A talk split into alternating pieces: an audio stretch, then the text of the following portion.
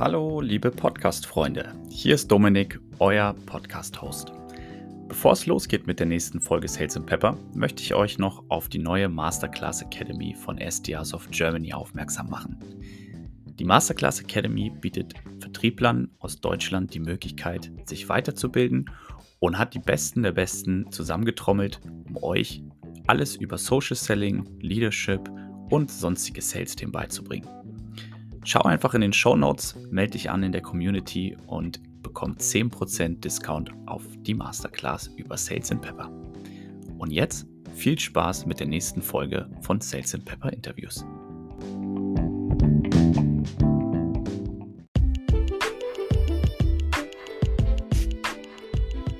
Hallo und herzlich willkommen zu einer neuen Folge von Sales and Pepper Interviews. Hier ist wieder der Dominik, euer Podcast-Host. Und ich habe heute den Lennart Prange von Value Case hier zu Gast. Hallo und herzlich willkommen, Lennart.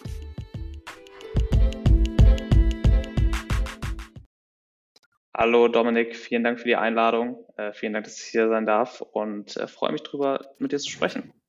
Sehr cool. Lennart, für die Leute, die dich nicht kennen und die Value Case nicht kennen, vielleicht einfach von dir nochmal eine kurze Intro. Wer bist du denn und was genau macht ihr denn da mit Value Case eigentlich? Ja, sehr gerne. Ich bin Lennart, ich bin 31 Jahre alt ähm, und wohne in Hamburg. Hier ist auch unser Unternehmen, weil wir jetzt so ein bisschen langsam gesplittet sind über Hamburg, Berlin äh, und München. Äh, wir sind jetzt zwei Jahre alt und Value Case ist im weitesten Sinne eine Sales Enablement Plattform. Äh, da kannst du jetzt sehr viel drunter gruppieren. Wir verstehen uns so ein bisschen als Deal Management, Deal Execution Plattform und im weitesten ja, Beschreibung, ich glaube, der Kategoriename ist immer am besten Digital Sales Room ähm, versuchen ja. da aber noch einiges mehr abzudecken. Können wir auch gerne ein ja. bisschen tiefer reingehen. Super gerne sogar, ähm, weil das, was du jetzt gerade schon, äh, also die, die Buzzwords, die du fallen lassen hast, wie euer Tool bezeichnet wird, ist, glaube ich, auch für viele Leute, die da vielleicht noch keine Berührungspunkte mit haben, immer noch vielleicht ein bisschen fluffy, nenne ich es mal. Ja? Also ein bisschen ja. äh, nicht, nicht so greifbar, weil ich habe selber auch erst kennenlernen dürfen, als ich damals für Pleo gearbeitet habe. Ähm, ja, damals Seismic. Ähm, und habe aber dann auch mich selber ein bisschen mit dem Thema auseinandergesetzt und gemerkt, ey, da draußen sind ja richtig, richtig coole Tools am Markt. Ähm, erklär doch mal vielleicht für die Leute, die das jetzt nicht kennen, was genau ist denn der, der Value hinter eurem äh, Produkt? Also was genau kriege ich denn irgendwie als Seller raus, wenn ich äh, auf ein Tool wie euer setze? Ja, es gibt drei Teile im Prinzip, die ich immer gerne beschreibe.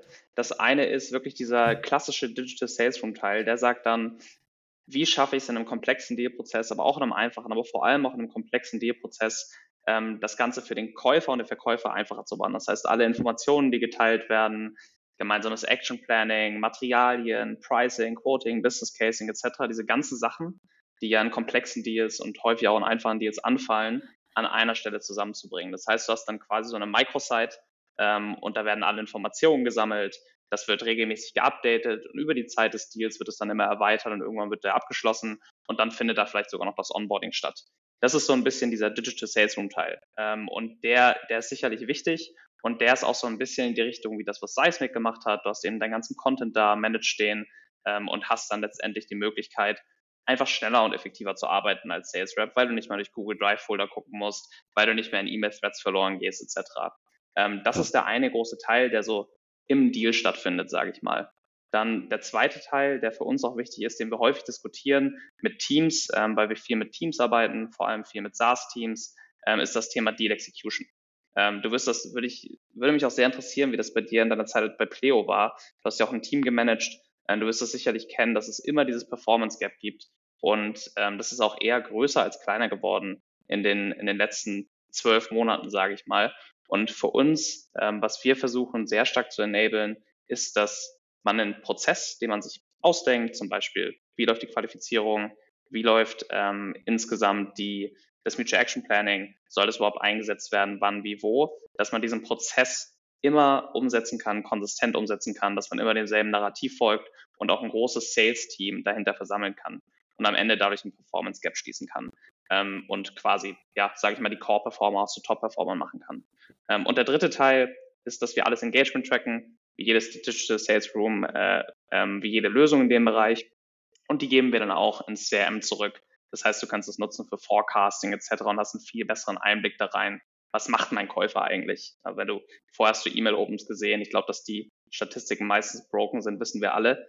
Ähm, ja. Und jetzt siehst du halt wirklich, was wird geklickt, äh, wo kommt der Käufer drauf, ähm, welche neuen Stakeholder kommen auch in den Deal. Und das ist dann extrem spannend, vor allem wenn du einen längeren Sales-Prozess hast, was ja, ich glaube, jetzt überall eher immer mehr der Fall wird. Ja, und ich, also gerade den letzten Punkt einmal aufzugreifen, ähm, ich glaube, was, was man halt auch bewusst sein muss, ist, dass die, die Käufer an sich, die treffen ja die Entscheidung in der Regel nicht, wenn du deine Kundendemo hast. Ja, das heißt, du hast ja so, ein, so, ein, so eine Blackbox eigentlich, ja, nachdem du die Demo hattest. Und dann wird der Kunde, entweder informiert er sich schon vorher, nachher vielleicht auch noch, wie du sagst, dann sind mehrere Stakeholder vielleicht in einem Deal involviert. Ähm, und jeder will irgendwie so irgendwas sich, sich angucken. Und ich finde gerade das bei diesen Digital Sales Rooms super spannend, dass du halt auch genau sehen kannst, was haben die Leute sich denn eigentlich angeguckt die ganze Zeit, ja, und darauf basieren natürlich auch wieder im nächsten Termin dann auch eingehen kannst. Ja? Also das heißt, wirklich wertvolle Infos, die man daraus ziehen kann, ähm, wenn es dann richtig genutzt wird. Ich glaube, das ist immer noch so ein Punkt, den ich auch in der Vergangenheit auch mit im Austausch mit anderen Managern gesehen habe, ist immer, ähm, mehr Tools heißt nicht immer ein besserer Prozess. Ja, das heißt, also ich glaube, da geht es auch vor allen Dingen, das ist schon gesagt, so ein bisschen bei euch geht es ja darum, den Kunden zu enablen, aber es geht vor allen Dingen auch dann, wenn du so ein Tool einfühlst, darum, dein Team zu enablen, ähm, das dann auch richtig äh, anzuwenden und die Power dieses Tools halt auch entfalten zu können. Ähm, was ist denn vielleicht auch so deine Erfahrung? Ihr sprecht ja auch mit wahnsinnig vielen SaaS-Companies einfach, die wahrscheinlich euer Tool auch nutzen. Ähm, was siehst du denn vielleicht auch sowohl auf der Seller-Seite als auch auf der, auf der Buyer-Seite? Wie hat sich denn in den verletzten Jahren einfach auch dann das Verhalten verändert und warum ähm, ist es wichtig, dass man darauf eingeht? Ja. Ich glaube, der, der Punkt, den du gerade gemacht hast, der ist entscheidend, also dass du verstehst, was dein Käufer tut und was der eigentlich macht und vor allem auch, wo der in seiner Journey steht. Und das kommt dann zu deiner Frage. Ich glaube, wenn du in die 80er, 90er gehst, damals war Sales irgendwie der Gatekeeper von Information. Äh, das heißt, du musstest eigentlich zu einem Rap gehen und zu verstehen, was du machen kannst, was, was die Optionen sind ähm, und hast relativ ähnliche Buying-Prozesse gehabt, weil du dich einfach nicht so stark informieren konntest. Fast forward, du bist irgendwie heute und jeder informiert sich im Internet, du hast Vergleichsportale, du hast irgendwie Slack-Gruppen, ähm, hat die Artist zum Beispiel auch und fragst deine Peers ja. und am Ende kommst du an, einem, an einer völlig anderen Stelle eigentlich in deinen Kaufprozess rein und wir sehen beides. Ne? Also manche kommen noch wahnsinnig früh in Kaufprozesse, dann hat man noch das typische Education-Thema. Manche kommen in ihrer Buying Journey aber auch, nachdem sie schon 16 Vergleichstabellen gemacht haben und nur noch Haken haben wollen, die Buying Journey. Und ähm, dann sprichst du das erste Mal mit ihnen. Und das hat sich wahnsinnig stark verändert. Dazu kommt eben, dass es viel mehr Lösungen auf dem Markt gibt. Also SaaS ist ja explodiert. Wenn du SaaS einkaufen willst, hast du wahnsinnig viele Alternativen. Ähm, und am Ende des Tages sind doch fast alle mittlerweile global. Also bei uns im Space ist das ähnlich. Wie viele Konkurrenten da hochgeploppt sind auf einmal, war wirklich krass. Ähm, und du hast halt jetzt den Käufer nur noch in einen sehr, sehr kleinen Teil seines Kaufprozesses, als er eigentlich mit dir spricht. Wir haben immer, ich ja. glaube, diese Gartner-Statistik gibt es, fünf Prozent der Zeit verbringt der Käufer mit dir äh, als Sales Rep und die restlichen 95 Prozent ist eine interne Diskussion, spricht mit anderen Vendoren und da hast du eigentlich keine Transparenz und keinen Griff drauf.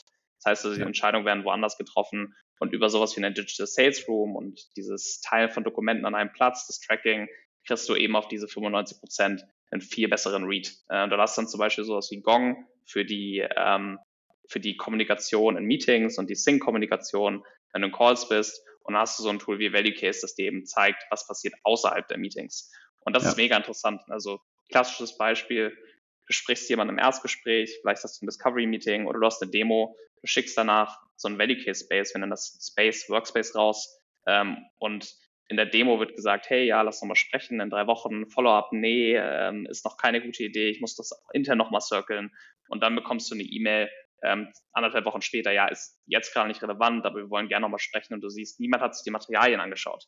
Äh, das ja. ist immer ein sehr guter, sehr guter Indikator, um auch zu qualifizieren, das zu verbessern und zu verstehen, wo steht der Käufer eigentlich in seiner Reise. Andere Spaces kommen plötzlich 16 Stakeholder rein und du weißt schon, okay, der Deal ist warm und hier kann ich mich darauf konzentrieren. Ja. Ja, ich habe zuletzt auch tatsächlich einen ganz spannenden LinkedIn-Post gesehen, wo auch nochmal jemand meint, so diese klassischen Follow-ups, so wie man die auch kennt, ja, wie, wie viele ja schimpfen Follow-up, ähm, ist, ist einfach auch, dass viele sich dann einfach nur beim Kunden melden und sagen, äh, haben Sie jetzt schon die Gelegenheit gehabt, sich das anzugucken? Ja, und dann ist es wieder ja. zwei Wochen später, nee, noch nicht, aber hatten Sie jetzt die Gelegenheit, sich das schon anzugucken? Und das ist halt einfach kein Mehrwert, den du generierst für den Kunden. Das heißt also, wenn du musst dir halt eigentlich als Seller überlegen, dass du bei jedem Touchpoint, den du mit dem Kunden haben wirst, irgendwas an Value generierst, irgendwann Mehrwert dem Kunden bietest, wenn du das nächste Mal dich bei ihm meldest. Und das können halt über solche Tools, deswegen fand ich die auch immer sehr, sehr spannend, muss ich sagen, ähm, viel besser gemacht werden. Auf der einen Seite kann man dadurch natürlich auch so ein bisschen in diesem Moment, wo der Kunde vielleicht auch gerade sich etwas anguckt und du siehst das quasi, jetzt guckt er sich gerade etwas an, dann sich halt nochmal zu melden und sagt, ach man, was für ein Zufall, dass sie da jetzt gerade anrufe, ich habe es mir gerade angeguckt, ja. Ähm, das, das ist, glaube ich, einmal einen ganz großen Mehrwert, den man für sich selber daraus ziehen kann, aber halt auch, ähm, genau, was ich gerade meinte, auch für den Kunden dann auch beim nächsten Mal, wenn ich da mich melde, vielleicht auch zu sagen, hey, wir haben hier nochmal eine ROI-Kalkulation gemacht oder ich habe hier noch irgendwie was gefunden, einen Blogartikel, der euch irgendwie helfen könnte ähm, und nicht einfach nur zu sagen, können wir, äh, haben, haben wir jetzt nochmal können wir, können wir jetzt nochmal sprechen, ja, zwei Wochen später. Und dann schiebt sich das immer weiter und so länger der Deal sich in die Länge zieht, desto geringer ist die Closing-Wahrscheinlichkeit. Ja. ja, absolut. Also vielleicht um da einmal kurz einzuhaken, wir hatten einen Kunden, das ist eigentlich meine, das ist genau die Geschichte, die du gerade erzählt hast. Ähm, die machen im, über Value Case im Wesentlichen das Onboarding ihrer ganzen Kunden. Das ist ein mhm. relativ komplexes Onboarding, hat mehrere Schritte, dauert mehrere Wochen, sie brauchen Informationen etc. Man kennt die Prozesse. Äh, Deal ist signed, aber es ist halt noch kein Value kreiert. Und ähm, die hatten immer das Problem, dass ihre Onboarding-Agents, die waren schon gut, weil die so eine Notion-Seite rausgeschickt haben mit äh, den ganzen Informationen fürs Onboarding etc. Und ja. äh, die haben bloß immer das Problem gehabt, dass die Onboarding-Agents zwei Wochen, wie du sagst, später angerufen haben und gesagt haben, nächster Schritt, ähm, sie haben sich das ja sicherlich schon angeschaut und dann sagt der Kunde, never seen. Ähm, und du kommst halt mit quasi null Informationen in dieses Meeting. Und was wir versuchen, ist einfach mehr, mehr, mehr Punkte zu tracken. Und ähm, das hilft sowohl auf einem Deal in der Execution, das hilft aber auch für Forecasting und Priorisierung von Leads. Ja. Habe ich tatsächlich letztens auch ein ganz spannendes neues Tool gesehen. Ähm, kommt auch aus den Nordics. Die sind ja meistens ein bisschen, bisschen bei uns voraus, was das ganze Thema angeht. Ähm, und die haben jetzt also komplett neuen Channel irgendwie, den sie gerade bauen. Auch ganz spannende Software, wo du quasi das, was du gerade beschreibst, gerade so für diesen Onboarding-Part, für diesen Sex-Part, ähm, im Produkt quasi eine, eine, Plattform bauen, wo du sehen kannst, was der Kunde gerade macht und wo er geklickt hat und so weiter. Und du das halt auch super dann nutzen kannst, um genau wie du beschrieben hast, dann beim Onboarding im richtigen Moment auch anzurufen und zu sagen, hey, Sie haben mir gerade das sich angeschaut. Ähm, und dadurch halt einfach auch seinen Bestandskunden, also einmal die Adoption, aber auch dann, ähm, sag ich mal, die Bestandskunden länger zu halten und einfach zu sehen, okay, wie nutzen die Kunden eigentlich unser Tool? Fand ich ganz spannend. Ja, Value Creation, Retention, Retention, Retention, genau. Ja. Was ist denn, Lennart, vielleicht war das war nämlich auch eine meiner letzten LinkedIn-Posts, jetzt schon ein paar Wochen her, aber da ging es auch um die Diskussion, weil ich es selber für mich gebraucht habe, hatte ich die Frage gestellt, wie sieht denn eigentlich so der perfekte Tech-Stack für ein modernes Unternehmen aus im Vertrieb? Ja, also welche Tools braucht man, was ist vielleicht nice to have und was sollte man vielleicht ja die Finger von lassen? Ähm, jetzt einfach mal von, von euch selbst gesprochen, weil ihr ja nun ein, eins dieser Teile in der Kette bedient. Wie sieht denn euer eigener Prozess da aus? Also auf was für Tools, ihr müsst jetzt keine, keine, keine Namen nennen, aber was für Tools an sich ähm, nutzt ihr denn? Wie, wie sieht so der Prozess aus? Was glaubst du, was, wie sollte man sich da aufstellen? Ja, wir sind ja noch ein relativ junges und kleines Unternehmen. Das heißt, also, wir sind auch vom Tech-Stack noch nicht super weit entwickelt. Ne? Ich glaube, ähm, ich aber die Frage ist, ist interessant, gerade in Sales, weil es halt wahnsinnig viel ist. Es gibt ja tausende von Tools. Ähm, ich glaube, wenn ich einen VP Sales frage, der bei einem Scale-Up arbeitet, wie viele E-Mails der am Tag bekommt mit irgendwelchen Tools, ist die Inbox relativ voll. Ähm, und da ist die Tech-Stack-Frage immer eine interessante. Äh, bei uns jetzt, wenn du es auf uns beziehst, was wir haben, ist ein CRM-System für alles, was intern passiert und Value Case für alles, was extern passiert. Ähm, und so ist wirklich für uns der Split. Äh, wir haben das CRM-System mit allen internen, kennt man, allen internen Prozesse, Workflows, Pipeline Management etc. Und wir haben dann eben Value Case für alles, was wir den Kunden teilen, für alles, was Quoting angeht, ähm, für Mutual Action Planning, Onboarding. Das machen wir komplett über unser eigenes Tool. Ist auch für uns immer so ein kleiner Inception-Prozess, ähm, weil wir eben in unserem eigenen Tool verkaufen. Und das macht dann auch Spaß. Und wir haben halt dann die typischen Top-of-Funnel-Sachen, sage ich mal, ähm, wie einen Intelligence-Provider, der uns die Daten zum Cold Calling gibt, ähm, die Daten für die Kalt-E-Mails gibt, etc. Also auf der Prospecting-Seite haben wir dann auch noch zwei, drei Tools. Ähm, und das ist es aber auch im Wesentlichen. Also wir sind nicht gerade nicht gerade tool-heavy. Ähm, ich kriege das jetzt auch mit von vielen unseren Kunden und auch fairerweise von vielen Prospects, dass da mittlerweile sehr, sehr vorsichtig Tools erweitert werden. Ähm, ich bin auch mal gespannt, wie sich das entwickelt äh, hinsichtlich Markt, hinsichtlich Konsolidierung von Sales Tools. Ich glaube, wir sehen auch, dass bei, bei den großen Amerikanern immer mehr zusammenfällt ähm, ja. und die immer mehr Bundling betreiben. Und letztendlich willst du halt nicht 20 Tools haben, in die du dich alle separat einloggen musst. Deswegen ist ja. für uns entscheidend, wir sind halt tief mit dem CRM integriert, sowohl Salesforce als auch HubSpot. Und da sollte ein Vertriebler für mich leben. Also gerade was, ja. ähm, was den Sales-Prozess angeht, von Discovery zu Closing, sollte im CRM passieren. Ja, bin, bin ich absolut bei dir und ich finde äh, das auch eine super spannende Diskussion, die vor, vor einigen Wochen äh, auch bei mir auf dem LinkedIn-Profil abging. Und zwar auch so ein bisschen die Frage, also auf der einen Seite, was sind so die best konvertierendsten Channel eigentlich? Ist es E-Mail, ist es Telefon und Co.? Da war für mich jetzt nicht ganz so überraschend immer noch Telefon, das eigentlich die Nummer eins, äh, der Nummer eins Channel. Ähm, ich habe aber trotzdem auch aus vielen Diskussionen rausgehört, dass es schwieriger geworden ist, die Leute per Telefon zu erreichen, weil du halt durch GDPR oder halt auch einfach generell durch die ganze Homeoffice-Situation gar nicht mehr so viele, entweder die richtige Telefonnummer findest, keine Durchwahl mehr hast, nicht mehr durchgestellt wirst oder halt einfach die Leute nicht, nicht gut erreichbar sind. Ja? Ähm, und deswegen fand ich gerade die Diskussion sehr, sehr spannend. Ähm, und merke aber auch, äh, jetzt aber auch, auch bei, bei uns selbst, ähm, es gibt schon Tools, also es gibt, genau wie du beschreibst, es gibt einfach zig Tools, die man nutzen kann und jedes verspricht natürlich irgendwo so dir, dich noch produktiver, noch besser zu machen. Aber gerade so auch die Erfahrung bei Pleo, ähm, wenn du halt dann eine gewisse Größe erreicht hast und du hast irgendwie alleine 20 verschiedene Sales-Tools, die du dann im Einsatz hast, allein was das für ein Onboarding bedeutet für neue Mitarbeiter, ist einfach ein Riesen-Pain gewesen. Ja, dass du einfach nicht nur, dass du die Login brauchst, dich überall kümmern musst, dass die überall Zugänge bekommen, aber auch einfach dieses Training und Enablement ist halt einfach ein super wichtiges Thema, was halt dann einfach brach liegt. Und wenn da sich halt keiner darum kümmert, dann ist das Tool halt gekauft und keiner nutzt es. Ja, das ist halt immer dann so das Worst-Case-Szenario. Ähm, und dann denkt man, oh, wenn wir das Tool jetzt umstellen auf den anderen Provider, äh, dann wird es besser. Aber nein, das wird dann auch nicht besser. Also das ist wirklich so die Erfahrung, die ich da auch machen musste, leider schmerzlich selbst. Ähm, es liegt halt wirklich am Ende darum, wie gut ist das auch in deine Prozesse integriert und ähm, deswegen, ich habe jetzt beispielsweise äh, surf.com, weiß ich nicht, ob du die auch kennst, ähm, finde ich ist ein mega geiles Tool, weil das halt endlich mal LinkedIn mit dem CRM connected und ich jetzt halt von LinkedIn aus irgendwie meine Deals, meine Kontakte, die ganzen Syn Gespräche synchronisiert werden. Ähm, weil das habe ich halt immer gesehen, was war ein Riesenpain. Keiner mehr hat sich die Mühe gemacht, diese ganzen Gespräche immer Copy-Paste rüber zu, zu schicken. Und du siehst halt auch nicht, habe ich jetzt den Kontakt schon, haben wir da einen offenen Deal, das ist halt ein super geiles Tool in meinen Augen. Und das packt sich halt super gut auch in diesen Prozess ein, ähm, dass du halt wirklich einen Mehrwert für die Seller am Ende dann auch generierst. Und so ähnlich sehe ich es halt mit diesen Digital Sales Rooms. Ähm, ist, denke ich, wirklich ein, ein gutes Puzzlestück in dem Gesamtbild. Ähm, aber genau wie du gesagt hast, kommt immer, glaube ich, auch darauf an, wo steht denn dein Unternehmen, in welchem, ähm, in welcher Phase bist du gerade. Ich glaube aber gerade bei so Early-Stage-Startups macht sowas dann absolut noch keinen Sinn in den meisten Fällen. Außer du verkaufst vielleicht dann noch so an Enterprise-Kunden oder irgendwas. Ja, nee, volle Zustimmung. Wir haben auch die Erfahrung schmerzlich gemacht. Also wir haben auch an viele Early-Stage-Startups am Anfang verkauft. Ähm, man kennt sich ja noch untereinander und das ist dann auch immer der einfachste Weg natürlich. Ähm, ja. Aber wenn der Sales-Prozess nicht einigermaßen auch fix ist und man nicht weiß, wie man arbeiten möchte, sondern das quasi alle zwei, drei Wochen verändert, dann funktioniert das auch nicht gut. Ne? Also ich glaube, es muss eine gewisse Prozessstabilität geben und du musst wissen, welche Assets du teilen willst. Du musst wissen, willst du Mutual Action Planning machen, solche Themen.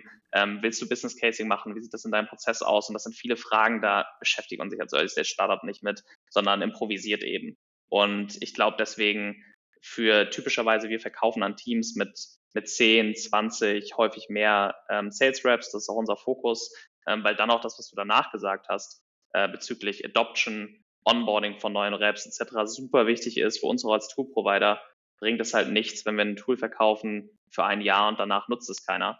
Deshalb ja. ist unser Fokus extrem drauf, die Adoption zu erhöhen, Leuten zu helfen, onzuboarden und wirklich den Wert rauszuziehen. Und das funktioniert mit kleinen Teams nicht gut in unserem Modell. Das, das äh, geht auch ökonomisch nicht auf, um ehrlich zu sein. Das heißt ja. also, ähm, wir versuchen mit größeren Teams zu arbeiten, die schon diese ersten Schritte im Tech-Stack genommen haben, die ersten Schritte im Prozess haben, klaren Go-to-Market-Fit haben und ähm, besser werden wollen. Und das ist für uns auch ganz klar der Fokus. Und ich glaube auch, ansonsten macht es keinen Sinn. Ich glaube zum Beispiel, so ein Tool wie Surf ist super, ähm, gerade für dich als Manager, weil du dadurch Visibilität bekommst. Für einen einzelnen Web macht es einen Arbeitsschritt leichter. Also Win-Win. Und das sind für mich diese ganzen ähm, Point Solutions. Wir versuchen eben ein bisschen das weiterzudenken und diese gesamte Kollaboration ist mehr so ein horizontales Tool, anstatt so einen Punkt zu nehmen, eben diese gesamte, diesen gesamten Deal-Prozess quasi auf eine Plattform zu ziehen. Ähm, und bin auch gespannt, ob wir uns da zu viel vorgenommen haben. Ja, ja ich finde vor allen Dingen auch spannend, weil ich äh, vor kurzem gehört habe, dass LinkedIn und HubSpot gerade wohl diskutieren und vieles das, was jetzt über Third-Party-Provider gerade läuft und über externe Tools, die quasi ineinander integrieren wollen, dass du quasi am Ende dann auch aus, genau wie du es beschrieben hast, aus dem CRM heraus eigentlich dann auch LinkedIn nutzen kannst, den SalesNet und sowas. Ähm, bin ich, ist eine sehr spannende Entwicklung, bin ich sehr gespannt, wo die da Reise dahin geht in den nächsten ein, zwei Jahren. Ähm, und, und werde ich auf jeden Fall ein Auge drauf haben, weil das ist, glaube ich, schon was, was dann den kompletten Markt auch nochmal umkrempeln kann, ähm, wenn dann auf einmal sich so zwei Giganten zusammentun und das irgendwie alles aus einer Hand bieten. Ähm, kann, kann, ja, kann lustig werden, ja. sag ich mal. Ja, wir sind, äh, wir sind im Sales-Tool-Markt halt auch in irgendwie so einem Bundling-Markt jetzt gerade, ne? weil du halt ja. diese ganzen kleinen Solutions hattest und die sind halt in ihrem Markt gewachsen, sowas wie Gong ist in ihrem Markt extrem stark gewachsen und muss jetzt eben auch in andere Bereiche rein. Und du bist gerade bei diesen großen Sales-Tags irgendwie so einem Bundling-Markt, ähm, wo viele Leute versuchen, eine Solution zu sellen, ähm, klassisches Solution Selling und sich verschiedene kleine Dinge dazu zu kaufen und dazu zu legen und eine Plattform zu bauen. Ähm, weil sie auch wissen, dass es anders schwierig sein wird, dauerhaft die Adoption zu halten, dauerhaft die Kunden zu halten und auch weiter zu expanden. Und ich glaube, das werden wir jetzt auch über die nächsten zwei Jahre noch sehen. Die, die ganze ökonomische Situation begünstigt es auch, dass du Bundling machst. Du kannst dir eben relativ günstig gerade kleine Startups reinkaufen. Und äh, das sehen wir, glaube ich, in Amerika sehr stark. Ich bin mal gespannt, wie das in Europa aussehen wird. Wir haben hier leider nicht ganz so viele große Sales Tags. Ähm, aber von daher macht es auch total Sinn. Und ich glaube, gerade der LinkedIn-Angle äh, mit Social Selling, wie diese Plattform explodiert ist in den letzten drei Jahren, ähm, auf jeden Fall so, wie ich das wahrgenommen habe, ähm, macht auf jeden Fall auch für sie Sinn, da tief reinzugehen, sind auch relativ teuer. Äh, das heißt also, da muss auch viel, äh, viel Wert, glaube ich, noch hinzugefügt werden, damit diese Packages sich auch immer lohnen. Absolut. Also ich, ich glaube, äh, am Ende ist genau was, was du gesagt hast, die Frage, ich meine, bei Salesforce hat man es ja auch schon gesehen, die haben ja dann auch sowas wie Tableau hinzugekauft und Co. Also ich glaube, es macht ja in manchen Segmenten auch total Sinn, dass sich dann Tools zusammentun, auch aus, für, die, für den Endkunden dann am Ende. Ähm, wie sieht denn das, sag ich mal, du hast jetzt ja auch vor euch so ein bisschen besprochen, ähm, vom, von eurem Tool her. Ist das dann auch ICP-agnostisch? Also kann ich das sowohl für SMB-Kunden als auch für Enterprise-Kunden nutzen? Oder würdest du sagen, gibt es da eine spezielle, ein spezielles Kundensegment oder spezielles ICP, was ich bedienen sollte, damit dann halt auch so ein Mutual Action Plan und sowas dann halt äh, wirklich Sinn ergibt und irgendwie auch einen Wert stiftet? Ist eine, ist eine interessante Frage, weil jeder zu uns mit einer Meinung kommt. Also jedes Mal, wenn wir eine Inbound-Demo haben, äh, ist entweder die Frage, ja, das kann, das kann ich ja nicht für komplexe Deals einsetzen, aber es wäre super für SMB. Oder es ist, äh, das geht ja nur für komplexe Deals, ich sehe da kein Value für SMB, aber es ist selten beides. Ähm, aber wir versuchen beides abzudecken. Ich glaube, der Benefit ist ein anderer. Wenn du super schnell drehende Deals hast, die du, ähm, die du abfeuerst in SMB rein, dann ist meistens der Benefit nicht, dass du Mutual Action Planning machen kannst, Business Casing machen kannst oder ähnliches, sondern der Benefit ist für den Seller, dass der, dass der Workflow einfach schneller geht. Du, hast, du drückst quasi, wenn überhaupt noch, du kannst auch komplett automatisieren, du drückst halt einen Knopf, dann hast du so einen Space, die kannst du rausschicken, hast eine bessere Erfahrung als bei deinen Wettbewerbern, du hast alle Dokumente an einem Fleck für den Kunden, um sich zu bewegen und du trackst es. Und wenn du sehr, sehr viele Deals hast, dann kannst du dadurch sehr, sehr gut den Überblick behalten, welcher eigentlich warm ist und welcher nicht.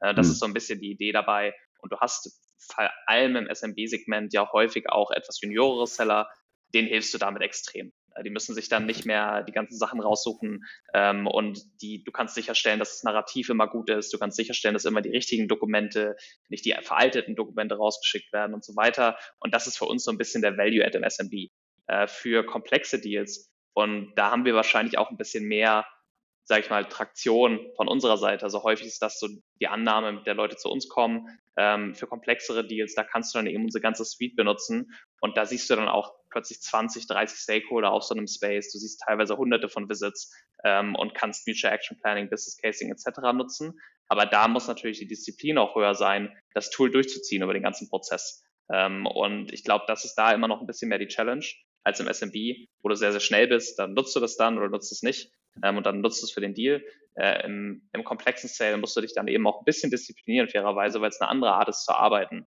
das Tool auch immer wieder einzusetzen. Und dann funktioniert es extrem gut, gerade für komplexe Deals. Ist fairerweise auch das, wo wir, wo wir selber das im Wesentlichen für einsetzen. Also einfache SMB-Deals, wenn wir solche noch haben, dann ähm, geben wir auch gerne mal direkt einen Account und machen relativ schnell einen Sales-Cycle. Für komplexe Deals ist für uns auch intern, sage ich mal, der wesentliche Use Case des Tools. Und wir bauen auch die Plattform produktseitig sehr stark in die Richtung. Ja. Wäre jetzt auch meine Vermutung gewesen tatsächlich, weil ich mir denke, gerade im SMB-Segment willst du ja eigentlich einen hohen Grad an Automatisierung hinbekommen und ja. eigentlich wenig äh, Human Interaction. Ne? also wenig, ja. wenig äh, menschliche In Interagierung einfach mit einem Sales Rep haben. Ähm, und das ist natürlich so ein extra Tool. Dann immer die Frage, wenn ich jemanden brauche, der extra einen Sales Room erstellt, dann verlangsame ich ja den Prozess eigentlich damit nur ähm, und versuche es ja eigentlich Product-led eigentlich aufzuziehen vom Prozess her. Ja, genau. Ich glaube, wenn du Product-led bist, dann ist es äh, eine Frage, wo du es vielleicht fürs Onboarding einsetzt, wenn es komplex ist ähm, und du viele Dokumente etc. austauschen willst, aber ansonsten brauchst du es nicht. Wenn du nicht Product-led bist, aber Sales-led ein kleines Segment verkaufst, kleine Firmen, aber weil du halt einfach einen hohen ACB hast, ähm, auch auf kleinen Verträgen, dann macht das sehr viel Sinn, dann kannst du es auch automatisieren, aber genau, solange du, wenn du Product-led machen möchtest, dann würde ich auch auf andere Sachen zuerst setzen.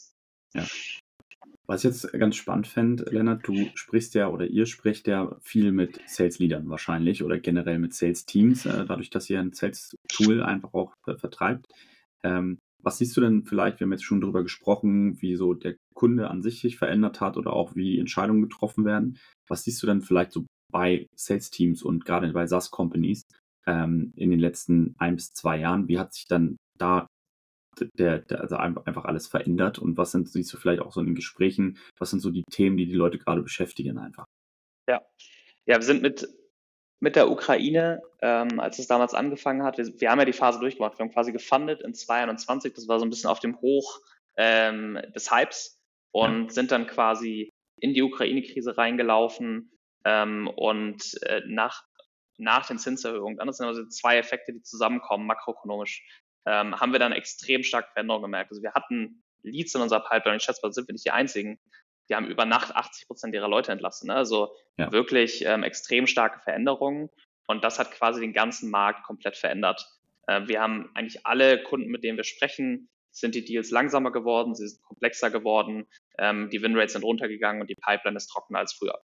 Ist einfach ein schwierigeres Umfeld. Äh, es kommt sicherlich ein bisschen darauf an, was du verkaufst. Also Cybersecurity ist zum Beispiel in den letzten Monaten immer noch deutlich besser gelaufen als vielleicht HR-Solutions zum Teil.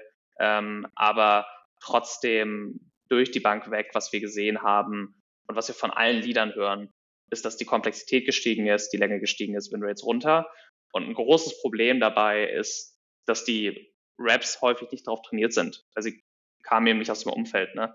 Und das muss jetzt nachgezogen werden, ähm, weil die die jetzt einfach schwieriger geworden sind. Das heißt, du brauchst die Skills rund um, rund um Prozessmanagement, du brauchst die Skills rund um Stakeholder-Management, Multithreading, ähm, ja, auch die ganzen Buzzwords, äh, die, die durchs Dorf getrieben werden, ähm, super dringend in vielen Sales-Teams. Und das ja. erzählen uns eigentlich alle CROs, VPs, Director Sales, Head of Sales. Ähm, da sieht das Bild ähnlich aus. Ich habe jetzt das Gefühl, es ist ein bisschen besser geworden in den letzten äh, zwei, drei, vier Monaten, auch weil die Leute von einer neuen Baseline arbeiten, die ganzen Pläne einmal verändert wurden ähm, und man wieder ein bisschen mehr nach vorne schaut. Aber trotzdem auch jetzt, ich glaube, gerade wieder am Wochenende gesehen, Startup-Insolvenzen in den USA extrem hoch. Ähm, also es ist nach wie vor ein super, super herausforderndes Umfeld. Ähm, und die Performance Gap in den Sales Teams ist auch größer geworden dadurch. Ne? Das ist natürlich immer noch Topseller, die sehr, sehr gut funktionieren.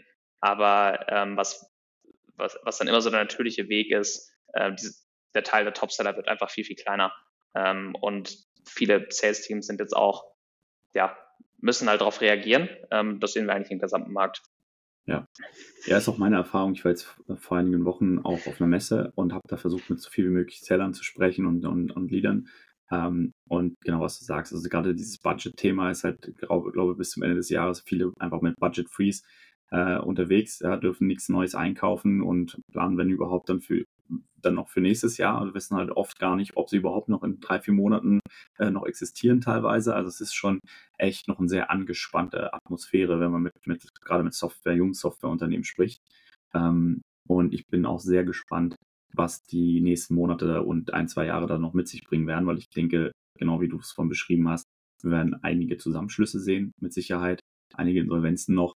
Ähm, Layoffs glaube ich ehrlich gesagt gar nicht mehr so viel. Das ist, glaube ich, durch langsam das Thema. Da haben die viele schon ab, so alles abgekattet, was ging. Ähm, und da ist, glaube ich, eher die Frage, aber Hop oder Flop. Ja, also ich glaube, viel mehr, viel mehr äh, neue Leute entlassen wird man, glaube ich, nicht mehr sehen können. Ähm, aber auf der anderen Seite, genau wie du sagst, gibt es halt auch irgendwie so die, die Champs, die in ihrem Segment doch dann noch gut unterwegs sind. Ähm, und die dann manchmal sagen, ja, ich verstehe gar nicht, was du da erzählst, aber das ist auch alles gar nicht so schlimm. Kommt, glaube ja. ich, also immer so ein bisschen auch darauf an, in welchem Segment du unterwegs bist, aber ähm, sehe das absolut wie du. Ja, der Schnitt ist halt relevant. Ne? Und ich glaube, äh, das, das Problem halt an, an Software as a Service ist auch gewesen. Und ich meine, wir sind auch in diesem Boot, ähm, dass Software as a Service an Software as a Service verkauft. Also es ist ja die Explosion des Marktwachstums und dieser gesamte Markt, der so groß geworden ist, wo so viele neue Player entstanden sind, so viele Scale-Ups, so viele Startups, so viele Unicorns, ähm, hat immer an sich selber verkauft und sich quasi von, von sich selbst ernährt. Und wenn dann natürlich der ganze Sektor schlechter läuft, dann trifft das auch insbesondere dann junge Unternehmen, die kriegen kein Budget mehr, die sind es gar nicht ja. gewohnt, dass sie, also die sind gar nicht enabled dafür, durch so komplexe Sales-Prozesse plötzlich zu gehen und irgendwie im Procurement zu sprechen. Aber was wir halt sehen, jedes Scale-Up ab 150 Mitarbeiter hat plötzlich einen professionellen Procurement-Prozess und professionellen IT-Einkauf und so weiter und so fort. Und dadurch, allein dadurch verlangsamen sich die Prozesse um zwei, drei Monate. Und ähm, das wird sich wahrscheinlich auch noch so durchziehen. Also jetzt, wo dieses Hyperscaling ein bisschen weniger der Fall ist ähm, und die Konzentration häufig auf Cost-Cutting und intern liegt, äh, werden halt diese ganzen Prozesse nachgezogen. Die ganzen Prozesse, Verkaufsprozesse werden dadurch äh, langsamer und es macht das Verkaufen einfach schwieriger. Das äh, ist, ist leider so. Aber ich glaube, fairerweise ähm, vielleicht auch eher wieder Normalität, wie es wahrscheinlich vor fünf Jahren oder ähnliches dann auch war. Ja, vor allen Dingen ein, ein Punkt dazu, ähm, der Julius, mein, mein Co-Founder, hat ja auch mal eine Umfrage gestartet und da kam halt auch raus, irgendwie so 75 Prozent der Sales Leader glauben, dass einfach Training und Enablement ihrer existierenden Teams im nächsten Jahr noch wichtiger wird. Und da sehe ich halt auch, das ist, liegt halt mit daran, genau wie du es jetzt beschrieben hast, es wird halt nicht einfacher werden, ja, zu verkaufen. Das heißt, ich muss auf der einen Seite auch als Manager natürlich gucken, dass ich die Leute, die ich habe, einfach gut trainiere, dass sie halt einfach besser verkaufen. Ähm, und was dann halt noch dazu kommt, wenn es dann halt nicht gut läuft die ganze Zeit, muss ich mir natürlich auch überlegen, wie halte ich die Leute überhaupt bei der Stange, ja, nicht, dass die mir dann wegrennen. Ähm, das ist, glaube ich, noch ein zweiter Faktor, den ich auch auf der Messe da immer wieder gehört habe. So, ähm, uh, gerade Stimmung nicht so dolle, was machen wir denn? Ähm, und deswegen, was sind so, was wären so deine Tipps? So, wie, wie, wie sollte man dann auch vielleicht als Sales Leader, worauf sollte man so achten, so in den nächsten Monaten, dass einem die Leute dann nicht wegrennen? Ja, ich bin mal gespannt tatsächlich, wie, wie das Thema Churn sich entwickelt. Ich glaube, das ist super wichtig der Punkt, weil du auch grundsätzlich, sobald du dieses Churn-Thema bekommst, musst du natürlich alle Leute von neu auf trainieren, ähm, was du jetzt gar nicht gebrauchen kannst in der aktuellen Phase. Ähm, ja. Und wenn du diesen ständigen Wechsel hast, dann, dann wird es noch schwieriger, diese komplexeren Deals durchzuziehen. Ähm, ich glaube grundsätzlich, was, was für uns auch immer bei den ganzen Firmen, mit denen wir sprechen, wichtig ist, ist natürlich so ein bisschen die Compensation Structure. Äh, was ist Base, was ist Fix? Das wird jetzt ein sehr langes Gespräch, wenn wir in die Details reingehen. Machen wir ähm, aber ja, genau, wenn du dir, ich glaube, was sehr interessant ist, es gibt diese, diese Plattform, ich glaube, Rapio heißt die, da kannst du dir Quota Attainment bei unterschiedlichen Firmen ansehen und das liegt eben zwischen 20 und 75 Prozent.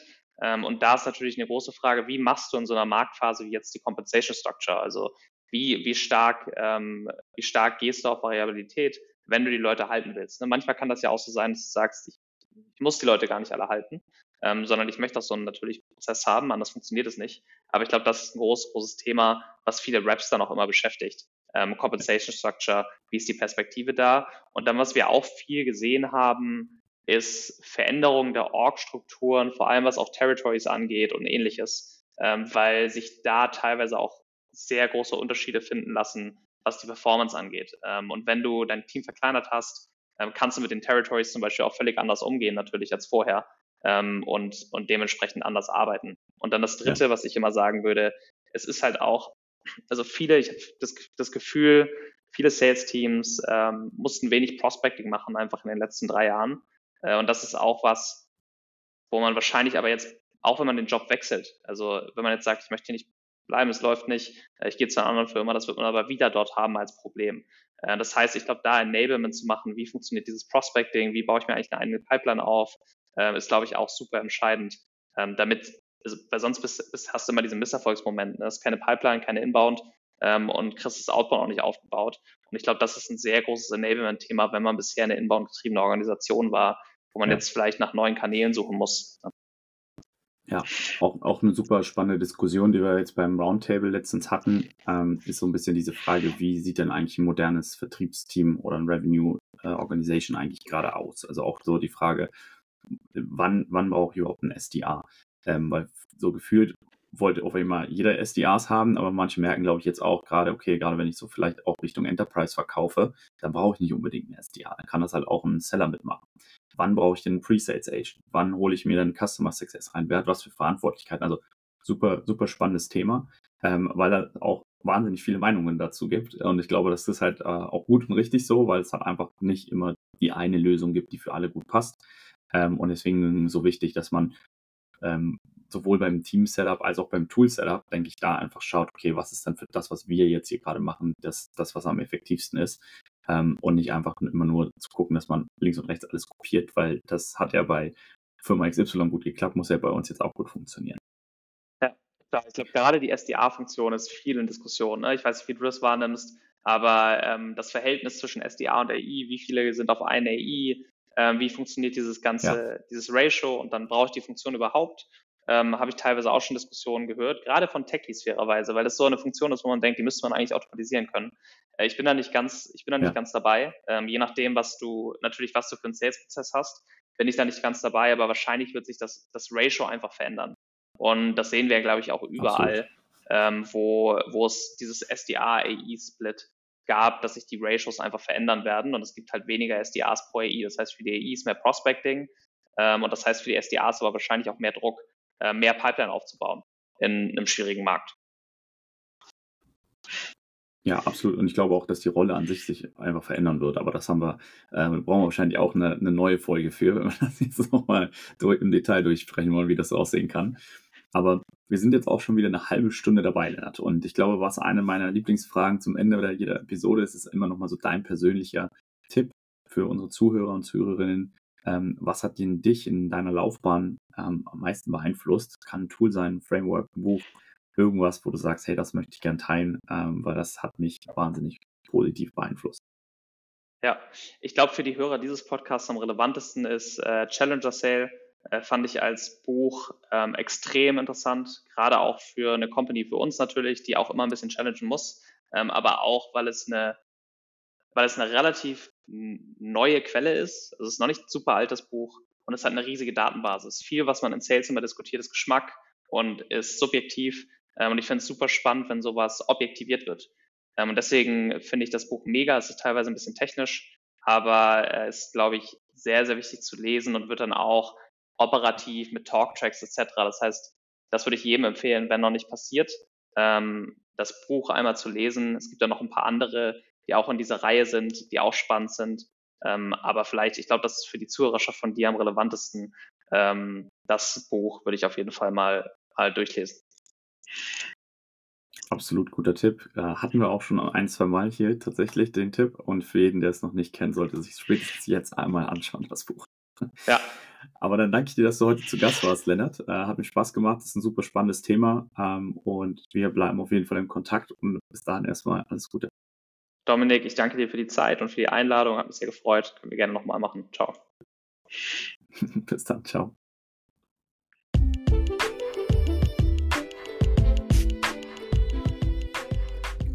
Schön, dass du heute wieder dabei warst. Danke dir für deine Zeit und wir freuen uns natürlich, wenn du uns ein Like da lässt oder den Podcast bei dir im Netzwerk teilst. Bis bald, dein Dominik.